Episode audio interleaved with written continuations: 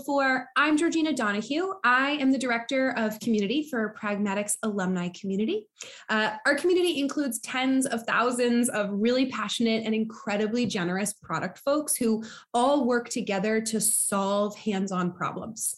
Uh, and the way that that community has really come together in such a gorgeous way is that when you train with Pragmatic, you of course uh, get our best in class instruction but you also become a member of our community and you gain access to an online network of peers, weekly instructor office hours, cohort learning programs, peer workshops, and of course, awesome presentations with industry experts like the one that we are about to dive into. So really excited to have you join us all here uh, on this community driven product chat. All right, let's dive right into it because I'm really excited for you guys to meet Lisa. Lisa Boyven is an incredibly experienced product manager who specializes in agile workflows and methodologies. She works both with the entertainment and the healthcare industries, and she's got a proven track record for leading really successful cross functional agile teams. Uh, and she's got a knack for pairing and partnering with development as well as key stakeholders to get everything across the line. Uh, so we're delighted to have her here with us today. We're really lucky to have snagged some of her time. I'm going to pass the reins right over. Lisa, thank you so much for joining us. Georgina, happy to be here. Um, should I go ahead and move to the next slide here for the group? Yeah, you can go right through there. All righty. Um, so I was going to say good morning, but I saw that there are folks from all over the world joining us. So good morning, good afternoon, good evening. Um, really excited to be here today. Um, before we get started, I just wanted to introduce myself here for the group and tell you a little bit about myself. Um, so like Georgina mentioned, my name is Lisa Boyven. I currently work as a product manager at Paramount Plus. Uh, currently, my focus is on our content discovery pod. So think, you know, homepage, uh, you know, anything relating to understanding your watch history and, you know, uh, suggesting new content to you that's well within your um, interests. Uh, previously, I did work on live and video. Um, so anyone here who's a Paramount Plus subscriber, uh, you'll know that we do have a live aspect to the app where you can watch the Grammys live or NFL games. Um, so previously worked on that pod as well. Um, like Georgina mentioned, I have a general background in the entertainment industry. Um, previously, I did work at Disney Parks on the Disneyland mobile app. So, any folks who have visited California and have gone to Disneyland, um, you know, definitely use their mobile app. Uh, that's something I've touched in the past, and we've done some great work there. Um, I'm also UCLA alumni. Uh, go Bruins for any alumni here on the call. Um, I am a SAFe practitioner, and I'm also a CSPO certified. Um, outside of uh, my role as a product manager, I'm also an avid runner, um, love running marathons. I am also a gamer and I love to travel. So, looking forward to having travel open back up um, as we get closer to the summer. So I put together an agenda here for the group today, um, just to kind of walk you through how the presentation is going to go. I'm going to be starting off telling you a little bit about Paramount Plus. Um, I'm going to give an overview, a general overview of Agile, um, and talk a bit about its benefits in today's marketplace. And then I'm going to go into a case study I put together, um, how we leveraged Agile methodologies to bring a feature to market. Um, and going to really be touching on like benchmarks of success we established, um, some nebulous timelines we worked with, and then how we were able to do all that while preserving our roadmap. So a little bit about Paramount Plus. Um, we launched last year, March 4th, 2020, 2021. Um, I'm calling that out because I think part of what is important to remember in today's presentation is that we're a very young company in the streaming space, um, probably one of the youngest. Uh, we're actually coming up on our year anniversary. Um, we're going to be dropping Halo soon. So, you know, great time to subscribe to Paramount Plus. We've got some great content coming your way. Um, some of our competitors, I'm sure you're all familiar with. We've got Netflix, Hulu, Disney Plus, list goes on and on. Um, we have some affiliates that we work with uh, on Paramount Plus. You'll find their content across our app. Some key ones MTV, Nickelodeon, Comedy Central, so on and so forth. Um, something that's unique about Paramount Plus that differentiates us a little bit from some of the streamers in today's space is we don't just offer video on demand shows and movies, we also offer a live entertainment section. So, um, fun little fun fact for you about Paramount Plus, but um, we have a, a, base that skews a little more male because of our live um, offerings. So, just think NFL season that just passed. Uh, we had a lot of folks tuning in, and we spent a lot of our time offering that, um, really trying to optimize that experience for our users. And then, of course, news. All right, so going to spend a little bit of time talking about Agile. I'm sure many of you are familiar, but I'd like to just give a brief overview for any folks here on the call who are new to the Agile process. So, um, you know, there's two main project management methodologies today. There's Agile and there's Waterfall. And if you were to Google, you know, what's the difference between Agile and Waterfall, this is the uh, definition you get back. So I'm going to read it really quick, and then I want to talk a little bit about, um, you know, that definition here. So um, Agile and Waterfall are two popular methods for organizing projects. Waterfall is a more traditional based approach in project management. Involves a more linear flow. Agile, on the other hand, which we're talking about today, embraces a more iterative process. Um, waterfall tends to be best for projects with concrete timelines and well-defined deliverables. So, um, you know, we can gather from that that if agile is kind of a offset of what waterfall is, um, it is a really valuable um, process to work with um, nebulous timelines, which we called out earlier, and then you know, uh, I don't want to say ill-defined deliverables, but deliverables maybe that have yet to be defined. Um, so there's a couple benefits to uh, Agile, in my opinion, over Waterfall. Um, so one of the uh, one of the key benefits, in my opinion, is it is very useful for delivering um, superior quality products. So what I mean by that is that when in an agile environment, when you release a product to market, you're not done. You continue to iterate and optimize from there. And I think that helps to preserve the um, quality of the product itself. And I think that in and of itself is a huge benefit of agile. Um, because of the nature of our processes, it allows teams to have better control. Um, so, meaning that you can make uh, trade offs as you are um, working through developing product that can help you know control timelines it can control scope stakeholder expectations so on and so forth. Um, through this comes more flexibility gives the um, ability for continuous improvement.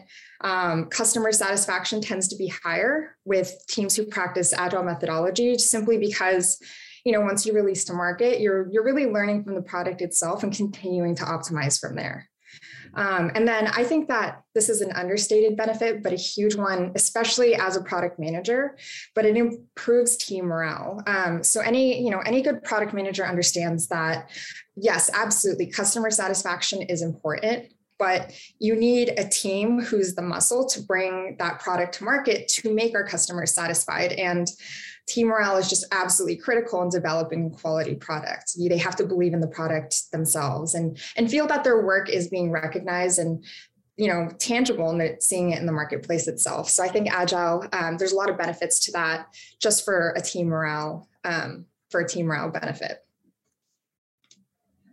Um, so for today, I'm going to be talking about SharePlay, which is a feature that we released back in October October 25th of 2021. Um, it's going to be our case study today for understanding how to apply um, agile methodologies to bringing features to market. Um, so there might be some folks on this call who are familiar with agile, um, especially if you're an Apple user, but I'm just going to give a brief overview before we go into the case study. Um, so SharePlay right now is a feature that was released with the iOS and tvOS 15.1 release back in October.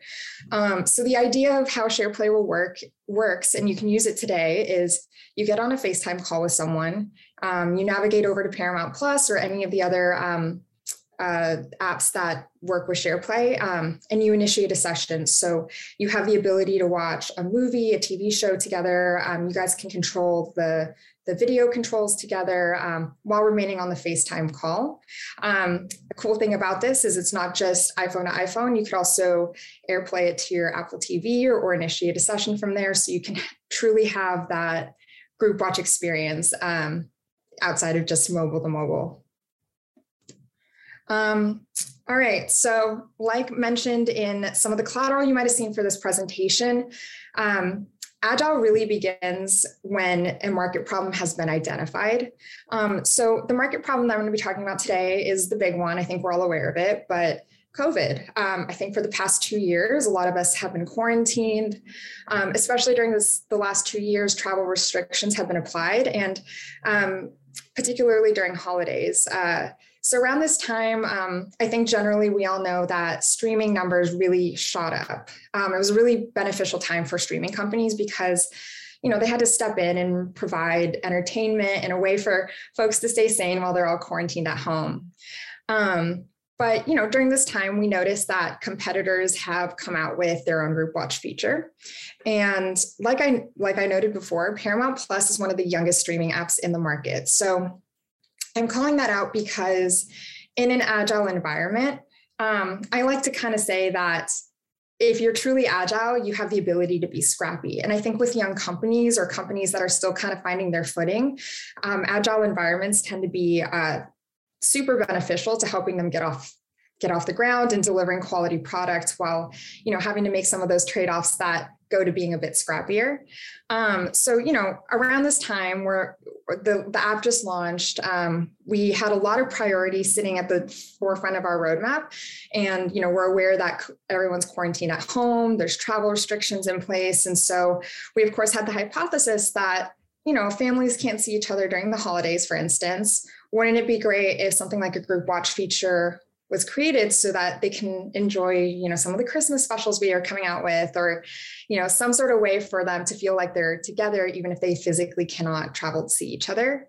Um, but with something like this especially being at such a young company there's a cost that comes with putting together a proof of concept. And like I mentioned, um, you know, for such a young company and with competitors in the space who've been around for a while, like Netflix, um, we have to really think through how we want to prioritize our roadmaps because, you know, we're working on features that customers who our avid streamers might be familiar with and then we're working on new features. And you know we have to be very intentional about how we want to apply our time energy and resources. So this has been something that we had thought about for a while. Um, we were interested in at some point doing our own proof of concept but um, at the time that SharePlay came into the picture um, we had not yet been able to move on it.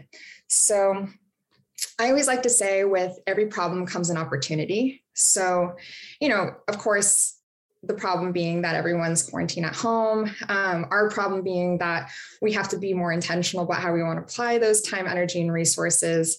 Um, and that all that coupled with the fact that we're partnered up with Apple because Paramount Plus is on all Apple devices along with many other platforms. Um, so during this time around, I would say March, like right when the app launched, Apple, our partners at Apple did come to us and flag that they were going to be releasing a an API which we could leverage to create a group watch functionality through their FaceTime calls. Um, so we saw an opportunity here because initially we had not yet prioritized putting together a proof of concept for uh, a group watch feature because of all the reasons I had listed. Um, but what really happened here was an opportunity presenting itself for us to understand how much of a need and how users would interact with the group watch feature on Paramount Plus before we have to really take time to, you know, put together the cost estimates, the resources, the timelines, the trying to slate it into the roadmap. We really saw an opportunity here to get back some key metrics that will tell us some of the things we didn't know that would have shaped how we would have approached our own group watch feature. Um, so what I'm going to be going, what I'm going to be doing next is I'm going to be walking the group here um, step by step for generally how um, in a perfect world an agile process would work. Um, I am going to note, of course, though, that the key to agile is to be flexible. So sometimes, yes, you have a step by step of how a perfect agile workflow will work, but you have to make um, trade-offs along the way. Sometimes you have to do things a little bit differently. And the point of that and the point of an agile methodology and adopting those practices is that it should be easy for you to do so to, to work with the information that you have in front of you and to understand what are the best next steps you need to take. And you know maybe you have to do things a little bit out of order than like what is the standardized step by step. But for today um, i will be doing my best to keep it um, you know as met, like methodical as possible to the agile workflow. Um, so first and foremost uh, we had step one. So step one and identifying the market problem tend to go hand in hand at least for us in this scenario it did.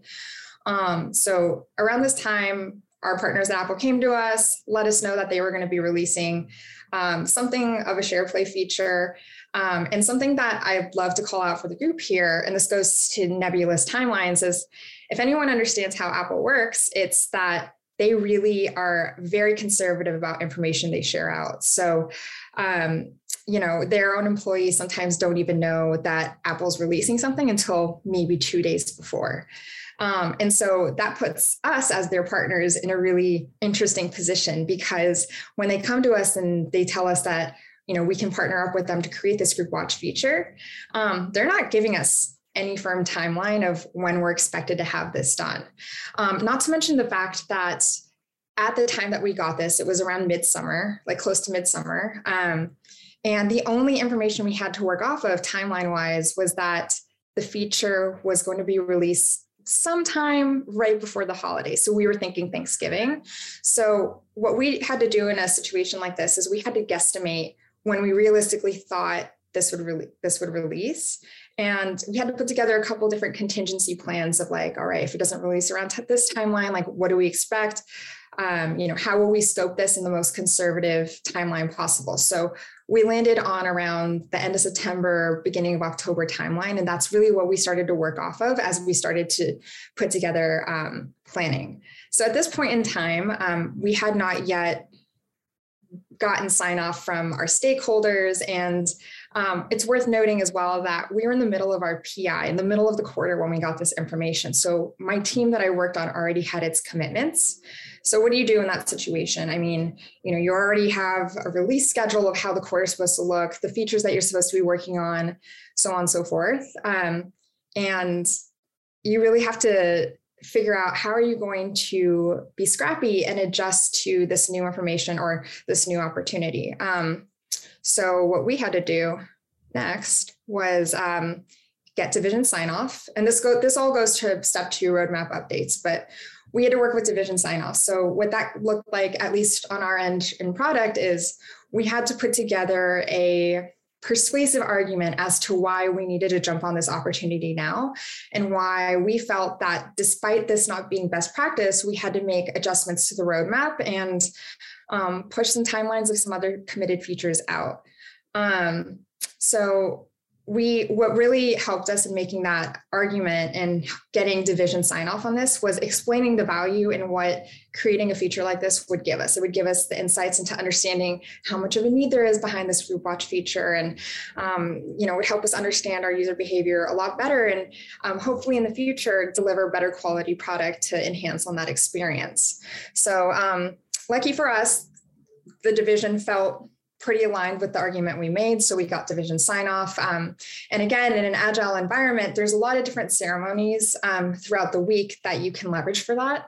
So I call that out because in a waterfall, uh, t- typically in a waterfall environment, there's less of a cadence between um, regular occurring meetings. So, because we have daily ceremonies and weekly ceremonies in, a, in an agile environment, we were able to get in front of the necessary stakeholders to get that sign off a lot sooner than we would have in a waterfall environment.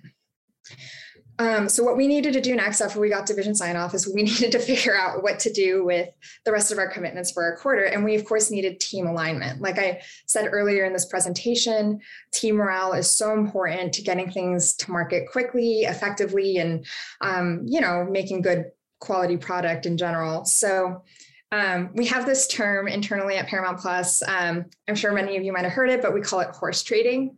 Uh, so what that looked like for us, and again, keep in mind we had to stay scrappy in a situation like this. Um, we had to trade favors with some of the other teams. So what that really looked like is some of the other teams helped us out during this time so that we could prioritize SharePlay and um, dedicate the rest of our quarter and the following quarter to um, creating this feature. And they took some of our uh, features off of our plate and helped us out by getting that to market still in timely manner. And then with some of the other features, we just um, ultimately made the call that this was worth pushing them off a little bit more for. Um, but there was a lot of uh, favor trading going on. But I personally think that's that's kind of fun sometimes in an agile environment.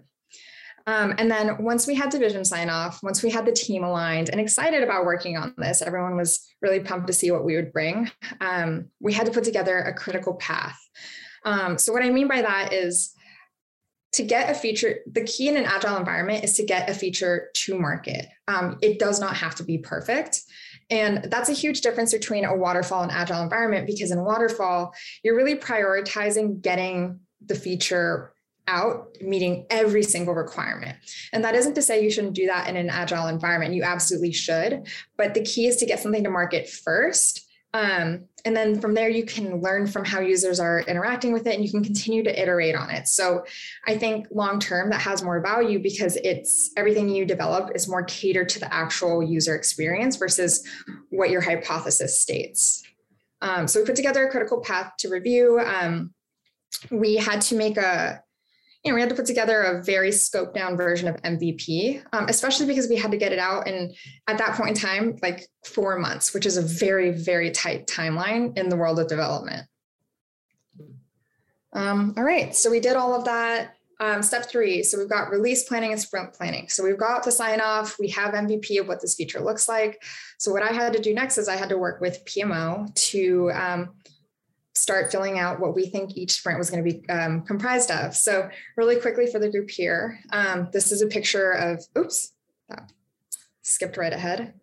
This is a picture of a JIRA backlog. Um, this is not actually a Paramount Plus JIRA backlog. I pulled this from Google. I hope you can all understand. I can't actually show you what our backlogs look like right now. But um, you know, at Paramount Plus, when we're filling out our sprints and we're forecasting, you know, how much work is going to go into each sprint as we get closer to each timeline, this is generally what we're looking at. And over here, we've got the epics at the top of the uh, list here with SharePlay that remained at the top for about a quarter and a half. Um, and then, yeah, we filled out, we started to create um, shelves of tickets of work we anticipated was going to come and the general sequence of events of how we thought this would um, unfold.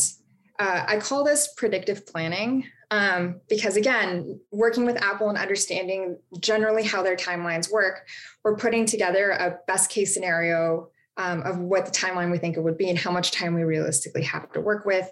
And then from there, that's affecting the scope that we put together. The scope then affects like how we're doing release and sprint planning. And it's, it's really a, step by step. But again, unlike waterfall and an agile environment, any of this can stand to change. And in fact, we expect it to as we continue to develop and go along the way. So, um, you know, we're not tied to the plan we initially put together. We can definitely be flexible and make trade offs as we um, move along our timelines. So, step four, like I mentioned earlier in this presentation, in an agile environment, you have regular ceremonies that you're taking advantage of. And the big one for us was daily stand ups. So there was a lot of interesting uh, stories I could tell you about our daily stand ups because in the beginning, um, a lot of our work with developing this feature had to do with just understanding like implementation, what our limitations were with the API we were working with, so on and so forth. Um, and daily stand-ups helped us understand what was a more feasible scope for us and what MVP was ultimately going to end up looking like. Um, so some of the key benefits of daily stand-ups is you find out blockers in real time. Oh, actually, let me back up for a second. So for anyone here who's not familiar with daily stand-ups, the general um, cadence of how these go is you get on a call with your team. Everyone talks about what they're working on that day, what they plan on working on next, and then any blockers or issues that they've run into. And so there's a lot of value in that because you can actually find out issues in real time and respond accordingly versus finding out on a weekly basis. And in the world of development, so much changes on a day by day basis that this allowed us to stay nimble and um, I don't like to say we were reactive, but it actually allowed us to be more proactive and um, getting ahead of some of the issues we saw coming down the pipeline. Um, so one of the big things that came out of our daily stand-ups that affected how we put together scope was understanding that there was some limitations around providing this experience for our live content. Um, so what I mean by that is our initial hope for SharePlay was that we could create a group watch experience for shows and movies, but also for live. So think, you know, getting on a call with your friends and watching the Grammys together, or getting on a call and watching the Super Bowl together and streaming it from the Paramount Plus app. Um, the reason, but we found out pretty quickly that we actually had to scope this out um, because as our developers started looking into this and creating implementation plans, um, we found that there's a lot of legalities and it would be a, a, very heavy lift that would have blown our scope up just to try to make that possible on the live experience side. So think you know what happens if someone in new york tries to stream a local game with someone in los angeles? There's there's a lot of um, test cases that came out of that and it it just we ultimately found that we wouldn't be able to deliver in the timeline necessary um, if we were to try to scope that in. But the benefit of working in an agile environment is it doesn't mean that that's going to be out forever. Um, we know that's something we want to do in the future. So it's really just a matter of, um, you know, more of a long-term planning process. Right now, we're just focused on MVP. So ultimately, we ended up just choosing to deliver SharePlay for a video on demand experience. Um, and then the other valuable, um, the valuable takeaway from daily stand-ups in an agile environment is it give it makes product managers more effective at communicating with their stakeholders. So you know anytime you make a scope change or something might change in the budget or the timeline um, your stakeholders need to know that. And in a big in a big company like paramount um, our stakeholders can be rather difficult to get a hold of at times. And so coming out of these daily stand-ups we understood you know what we needed to communicate back to stakeholders and we could leverage some of the other more regular standing ceremonies to get that communication out versus having to rely on a monthly weekly basis. And so um, very valuable because it didn't just keep our internal team aligned it kept the entire division aligned as we continued to develop along the way. All right so this one's always a fun one. Um, and it's really the next step in any agile process. So we work off a six sprint timeline here at Paramount Plus, And at the end, and each sprint is about two weeks. So how that works for us is that we put together two weeks worth of work. And at the end of each sprint, we get into um, a Zoom room or, you know, when we go back to office, an actual room, and we have what we call a retrospective. So I included a chart here of what that generally looks like, at least over Zoom. Um, and in a retrospective, you're supposed you go over a few things. A, you go over what went well. Um, this is super valuable because you can really deliver positive reinforcement and continue um, the behavior of certain things that are working really well for the team. Um, you can also cover what could have gone better. So, you know, coupling that with what went well, I think sometimes softens necessary constructive criticism we might need to deliver to the team. And for any product managers here, uh, you all might know that that criticism tends to come to you at times just but it's all meant in the spirit of helping you work with your team better and um, try to get things out the door quicker uh, we have an idea part of this what would we try next um, and then what questions we have. And so, what was beneficial out of our retrospectives and something that helped me personally as a product manager be more effective um, was that because this was such a new feature, and this is really where the brunt of my focus was, um, I found very quickly that our QA teams would need to get up to speed um, quickly in order to start testing and creating test cases for this new feature that you know we we historically have not had. And so what that meant is that I started to host uh, hour long daily sessions with our QA teams where I would get them a build, usually a build where we knew there was bugs. Um, and I would start walking them through how the feature would work. And I would get on it. I would test certain things with them. Questions would come in real time, which saved us a lot of time because um, the t- way this typically works is when QA is testing, um, we tend to get tickets. And then from there, the product manager has to assess whether the tickets are valid or if the behavior is as intended. The fact that I could get ahead of that before tickets were even created on a daily call saved our team so much time. And um, again, I think kept morale high because when we start having bugs coming in and, and confusion generally about how a feature might need to work or trade-offs we might need to make, um, frustration settles in and um, morale takes a hit. So I think it kept uh, it kept the team pretty aligned as we went and helped me as a product manager become more effective. Um, all right, so step six, uh, we released this to market. So um, we released MVP ultimately on October 25th. So it was a little bit um, pushed out from our initial timeline. But like I mentioned, when you're putting together these timelines, um, you're kind of creating uh, mitigation plans in the event that maybe this happens or that happens. Um, and so one of the plans we had put together was that if we didn't release in the most conservative timeline that we estimated we would need this feature by, what else could we pull in for MVP? So um, we got to pull in some additional um, things that we really wanted that we felt would enhance the experience. Um, one of the big ones would be kid to adult profile um, SharePlay. Um, and we felt that this was important because we had a hypothesis that families might want to get on a call together and um, have a family movie session, especially because the movie theaters were closed. So um, that extra two weeks really helped us deliver a better MVP to market. Um, like I've mentioned, Agile allows us to continually improve on a feature. So we release on October 25th, but we're months out from when we initially released that. And we've been able to continually iterate on the experience. Um, you know, we've been watching in market how customers are interacting with it, maybe pain points in the experience of trying to invite people to a group watch session or um, initiating one altogether. And we've been able to make improvements from there to really preserve the quality, not just preserve the quality of the product, but really um, enhance it. So um, today we're looking at how SharePlay works in market and we're making determinations about how that's going to influence our roadmap in the future. And um, we had some really interesting learnings and takeaways from the future as a whole. So, um, you know, while I can't speak today of to what's coming next on our roadmap, um, one of the biggest values we've gotten out of this was insight into what our priorities are going to look like in the future and where we're going to want to spend our time, um, our focus, and our energy. So, and of course, you know, our costs, because that is something that comes with um, every development, every feature that we develop on. Um, so today, uh, if you were to SharePlay, um, this is what MVP looks like for the group here, if you're interested at all. Um, you need to be on the latest OS version, at least 15.1 or higher.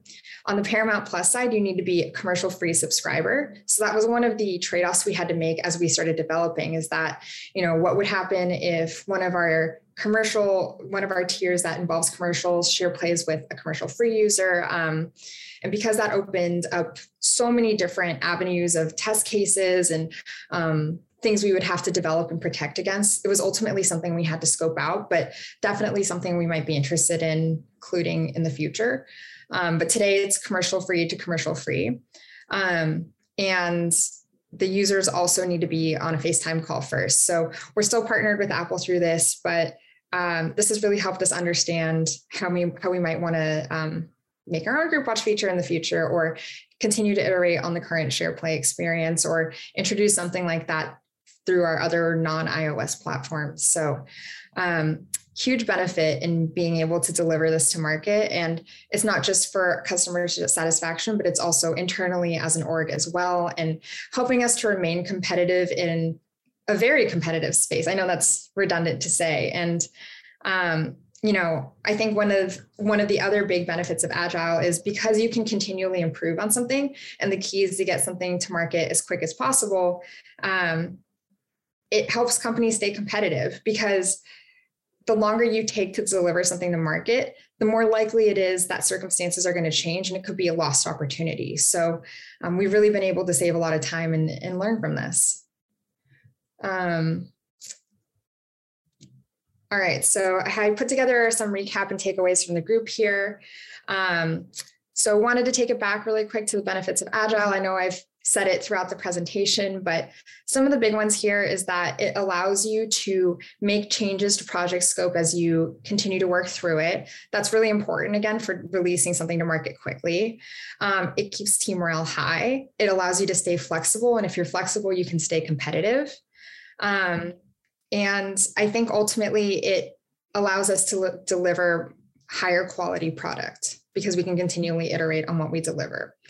Um, in an agile methodology, you can also implement predictive planning. So because you start to understand how user behavior generally works, um, you can start to plan around um, your understanding of how your user base works and how your competitors work, and you can make adjustments along the way. And in today's technological landscape, I mean, things change on a day-to-day basis. That the ability to stay nimble and and predict, you know, how things might work in the future, um, I think, really allow you to be more effective product managers. Um, and then we also have uh, the other benefit of agile is iterative models. So um, like i mentioned you can continue to iterate on features. So once you get something to market you're by no means done. Um, i think that's the difference between agile and waterfall is that the goal with waterfall is you want to deliver a project and you want to call it done. With agile you're never done but that doesn't mean that um, you know you just get you end up getting busier and busier. It's that you start to understand how you want to iterate and how you want to enhance the customer experience and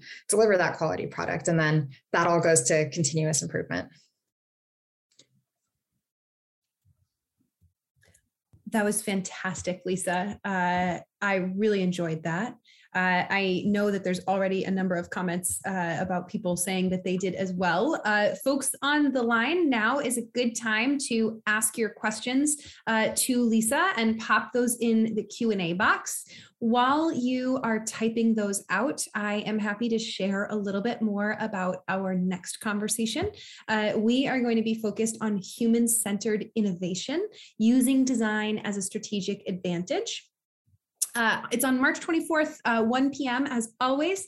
Uh, and we're really excited to talk to Harsh Vardhan and Prapti Jha. Uh, they are uh, solutions designers at Google's and at Google uh, and a design strategist at Ford, respectively. and the conversation is really going to be focused on how using human human-centered innovation can elevate your strategies and business models, marketing, retention, and and more. Uh, so hope that you will join us for that. Uh, we've got a bunch of questions for Lisa that I'm really excited to start chewing through. So I am going to uh, tee some of those up for you now, Lisa.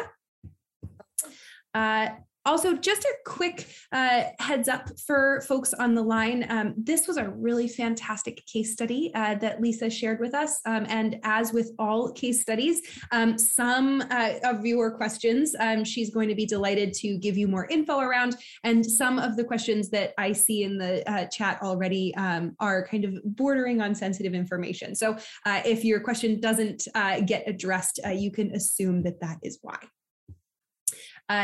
So let's see. The first question here that I'm really curious about, Lisa, and I think is a really good conversation, um, is around your request for resources and the decision sign off uh, at the beginning of your project. So, can you share a little bit more about how you made the case uh, that this um, deserved the resources and how you kind of documented uh, the need for this sign off?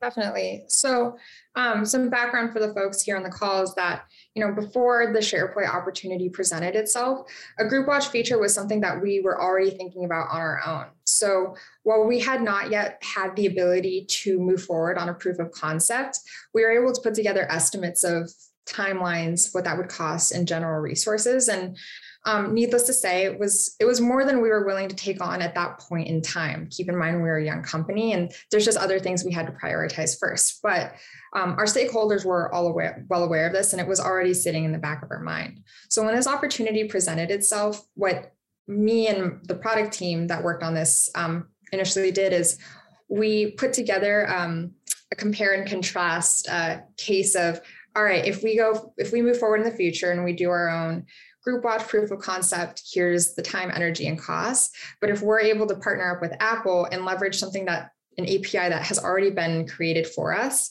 Um, I mean, we we saved on so much time, energy, and cost. So maybe to add a little more color to that, um, think that with something like a group watch feature, something that we're not iterating on, it's a completely new feature that we would have had to work on.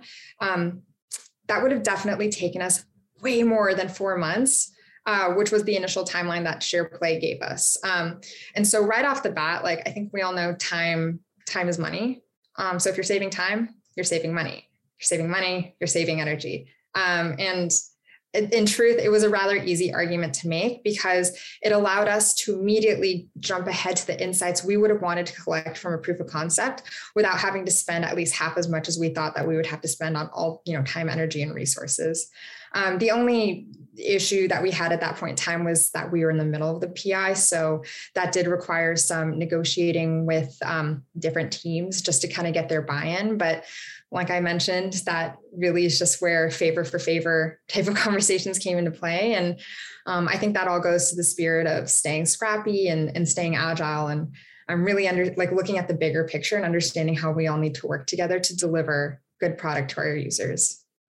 Uh, there's another question here uh, that I think is related to this conversation, and that's what are the role t- types of your stakeholders? Uh, so, who are you having those conversations with?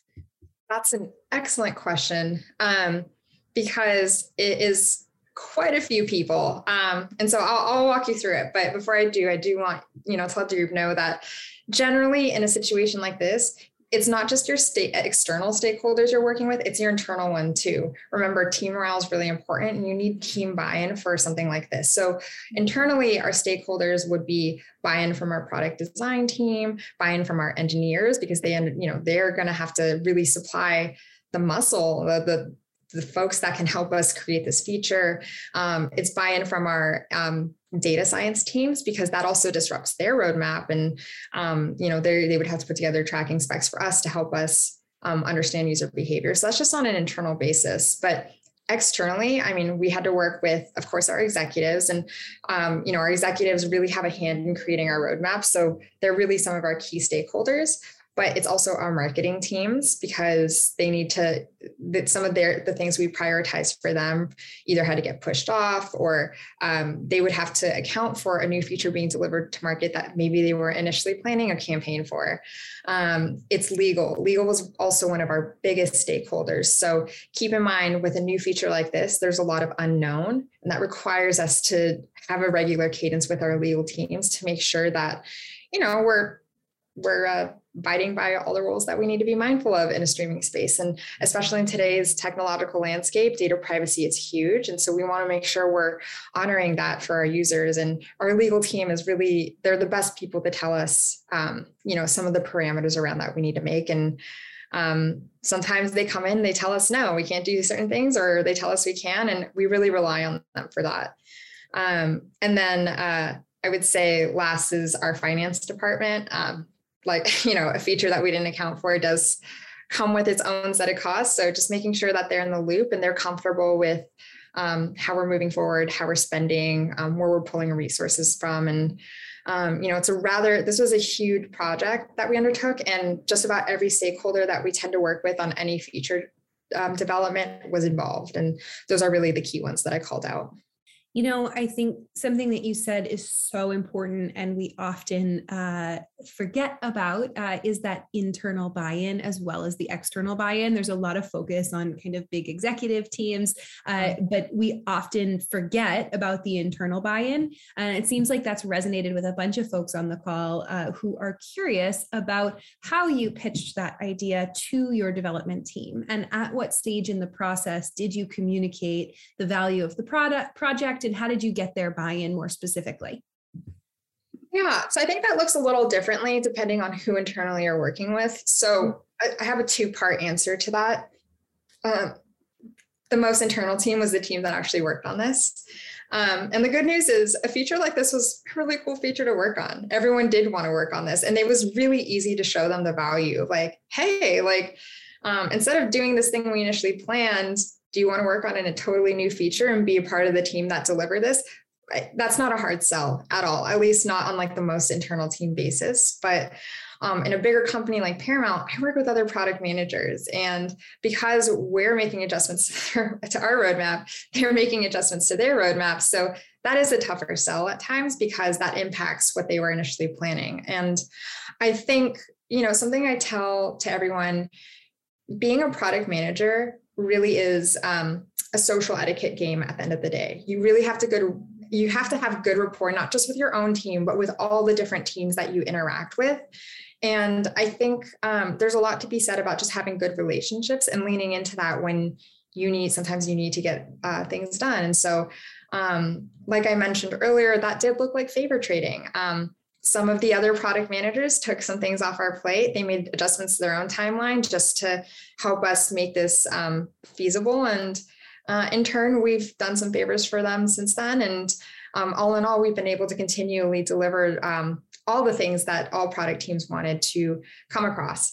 This didn't happen in this specific in this specific case, but sometimes we do end up in situations where we're not getting full internal buy-in. Um, and typically uh, things from there tend to get escalated but never you know never in a negative way it's just sometimes it has to bubble up to someone who's going to make that final call. And that's typically what happens. It just didn't luckily it didn't happen in this situation because i think across the board a lot of our internal teams were pretty interested in seeing what a group watch feature would allow us to do. And um, you know everyone stood to learn from this and gain from it in some way not just my team. A little bit of a pivot here, but I think a topic and a question that we can all relate to around MVPs. So uh, Ben wants to know how you define an MVP uh, because his company is using that concept as well, but he doesn't like the idea of releasing a minimum viable product, right? Like all product managers, we want to release release a great product. Uh, so how do you, Lisa, make sure that the MVP is going to hit the right marks with the market, even um, if some extra effort is required? And, and how do you parse that out? Great question. Um, because generally speaking, I have found that in product, specifically product managers, we tend to be type A. Uh, so we're just, we're always striving for perfection. And I think one of the hardest parts about being a product manager is understanding that it's more important to deliver something tangible and usable to users before you get it perfect. Um, letting go of that idea of perfection allows you to stay competitive. So um, I understand that there's a discomfort generally with um, delivering a minimum viable product, but maybe I can put it another way for you to help you understand why there's more value and sometimes scoping something down and not having it be exactly where you want it to be. Um, in the streaming space today, things are changing on a daily basis. If you're spending too much time on trying to get something perfect, by the time you get it to market, it's it's likely to be irrelevant by that point. And so, yes, you got the perfect product at the end of the day, but you didn't get something that delivers value for your users. And so I guess when I think of minimum viable product, you have to get away from thinking about the product itself and you have to understand the end game and what it is you're looking to achieve. So, um, you know, in the case of SharePlay, definitely. I wanted to deliver that live experience for our users. I wanted them to be able to do so many other things with SharePlay but if we had actually spent the time to, de- to develop all those things we would have released it way after 15.1 came out. The hype around SharePlay would have died down by then. Um, the goal of this was to get insights from our users and understand how we could make this product more perfect. And something that's interesting is that my initial perfect vision of what this group watch feature would look like changed a lot just based off some of those learnings that we got back from customers. And that's why Agile is so beneficial is because there's so much unknown in delivering a feature to market that if you can understand that just getting something to market and having it be usable from customers, even if it's not perfect for you, you there's so much that you'll realize that you didn't account for. And it's a good thing you didn't spend the extra time money and resources on trying to to get that out because it could end it could end up being you know not as valuable as you think yeah, and and you did get that agile MVP into the market, uh, and so there's another question here asking about how how was the adoption for the MVP features, and how did you um, really kind of look at the utilization of that MVP to find trends as you prioritized for the next enhancement? Great question. Um, I think this comes something that comes into play here is again understanding specific Apple user behavior. Um, people are slow to adopt the latest OS. So when we initially launched this, it was actually a slower start than we thought, which is normal and expected. But we didn't really start getting true insights until you know about a month into it when generally people are forced onto the new os as it is and then they start to realize there's this feature and they start to learn and so something that we saw throughout the SharePlay release timeline and the user behavior is um, for starters, we saw a lot more errors in the beginning. And a big reason for that is because users are learning how to use it. And so that gave us insights on what we can do from a UI standpoint to make it an easier process to learn. So, again, going to continual development. We couldn't have guessed that initially. And also worth noting that our early adopters tend to be super technologically savvy.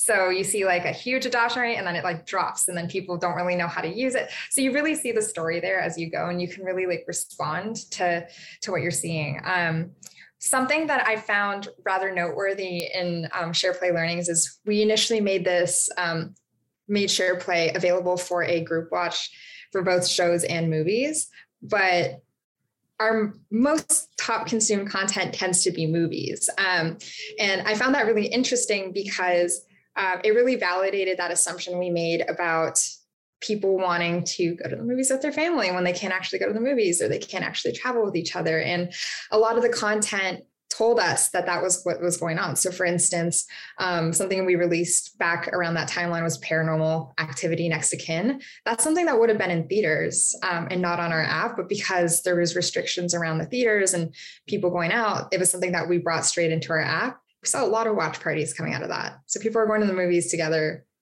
over FaceTime, and um, it really helped us, I think, start to think about how we were going to design around that in the future so that we can enhance that experience for users. Yeah. There's a couple of questions here on the topic of timing. Uh, you know, I think that um, I did not know uh, this about Apple, that Apple was really kind of close to, uh, kept, kept cards close to the vest on when things are going to be released. And I think that um, that's really interesting to folks on the call as well, and how you as a, as a partner and a product manager adapted to that. Um, so there's a question about how much lead time uh, you had between Apple's API release and the SharePlay release and if you were able to plan for any kind of testing or development in that time frame that is a great that's a great question. Um, so i'll preface with i won't say it was easy. Um, at times it was deeply frustrating because to us we're just trying to get an answer and we're not going to get that answer. Um, and so to i'll get ahead of the question but then I'll, I'll answer the rest of it. We got about a two days lead time before we, before we found out that the API was going to drop. But like I mentioned, just understanding how our, our partners work helped us to guess generally when that was going to happen. So like I mentioned, we guesstimated an early October release. So my goal as a product manager is I wanted a product ready build in the event that we had to turn something around really quickly. So we still met that timeline we initially put together the end of september october timeframe. And like i mentioned it ended up being later in the month that that was delivered. So we had a build sitting and ready waiting ready to be released if apple came to us and said all right go. But um, we had the benefit of actually being able to iterate on that build that we had waiting. And um, we just we like i said we work off two week timelines so by the time we got to the end of the sprint we had that build optimized. And um, you know, Apple has conferences and they tend to announce releases, and usually that thing gets released like a day or two later. So we saw one on the calendar. We we made our best guess. Um, and uh, yeah, we were right. Uh, it got announced there. 15.1 got announced, and it was two days before uh, we knew we would have to release. And we had a build ready to go. Um, there was other things we wanted to work on. We knew it wasn't going to meet that build, but that's okay because we were able to get it um, a little bit down the line. And um, it was it, i think it goes to what i said that an agile environment allows you to put together a plan a plan b plan c mitigation plans and um, just understanding all right if it's not going to happen by this timeline like what else can i get in with the additional two weeks? And how can we really optimize that mvp so that when we get that green light we can really hit the ground running? Yeah. And so what about what about this sounds like really um, thoughtful planning that doesn't hold too tight right it's like thoughtful uh, thoughtful intentions but you got to go with the flow at the same time so yeah. based on that how much time did you spend initially focusing on the release and sprint planning right? Like because uh, you don't want to spend too much time thinking about it ahead if you know that things are going to be adjusted down the road. So were there any particular estimation techniques that you used or um, you know who was involved from development um, in those estimations? So in the beginning um, when we initially got this put on our radar um, while I was spending my time making my case to the division that we needed to really uh, make some adjustments to our roadmap and prioritize it, um, I had one of my lead devs spike on it. So that's an industry term. Um, it basically means that our developers go in and they study something to understand limitations around it and put together a plan of action. They basically create the, de- the development architecture of how that would look like going forward.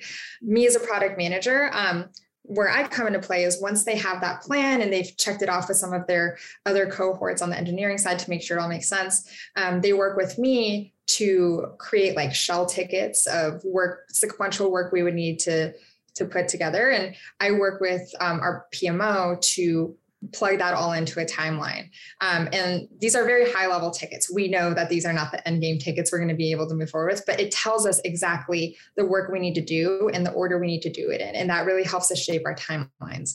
Important to note that the timeline we put together when we when the first time we sat and we planned that out, that was not what happened. Um, but it was it was somewhat close to it and like that's the benefit of like working in an agile workforce methodology environment is that um, you don't need to be married to any kind of timeline. Like you can mm-hmm. make adjustments as you go. And that's exactly what we did. Awesome. Last question to round us out here, we've been talking a little bit about timeline planning, but I'd like to zoom out with a really great question from Stephanie about how you do road mapping. Um, she mentioned that in her organization, her stakeholders really want to see what the entire year will bring. Uh, but with Agile, it almost always contradicts, it, it, it contradicts building the roadmap out that far like you said you don't have to be married to a specific timeline so how do you justify those things we meet on the roadmap on a regular basis. So um, the roadmap, if you think about it, is a wish list of things you'd like to get and when. And um, you know, it's not like you just do it once a year and then come back to it on a yearly basis. Because if things in the technological world are changing on a day by day basis, you have to you have to look at the roadmap very frequently because just things change as you continue to go. So, in terms of how we do road mapping, we basically have a living wish list. And as developments come and um, you know, we have to make adjustments. The roadmap just moves up, things move up and down the roadmap. They either come off, they either go on. Um, and how we choose to put things on a roadmap, we have internal scoring models. I can't really say more than that, but we tend to prioritize certain things and add a value point to them. And that really helps us decide what should go first, what's going to go second, what's going to go third. Oop, this isn't relevant anymore. Let's just go ahead and take this off. Let's replace it with this. Um, and um, yeah, I think that really goes to like ceremonies that I mentioned, just utilizing standing ceremonies and understanding that what you're deciding today could very well change tomorrow. Yeah. I think that's a great point for us to jump off at. Uh, I know there are a ton of questions here. You guys were so um, wonderfully thoughtful uh, for questions for Lisa. I know we didn't get to all of the questions. Uh, if you are a Pragmatic alumni, I encourage you to come hang out uh, in uh, Pragmatic's alumni community um, and ask these questions there. Uh, you can post these questions and receive answers to them in the community space. also, I know a bunch of people are asking about the recording. We are 100% going to be delighted to send you a recording to this one. I'm going to watch it again myself. I really loved this. Um, I also encourage everybody to connect with Lisa. Uh, you can find Lisa um, on LinkedIn and ask her your questions there as well. Uh, we have really enjoyed having everyone here today, and especially uh, we have really enjoyed having you, Lisa. Thank you so much for the time yeah. and knowledge. No, I, I appreciate it. Happy to be here. And, you know, thank you everyone for your time. This is fun.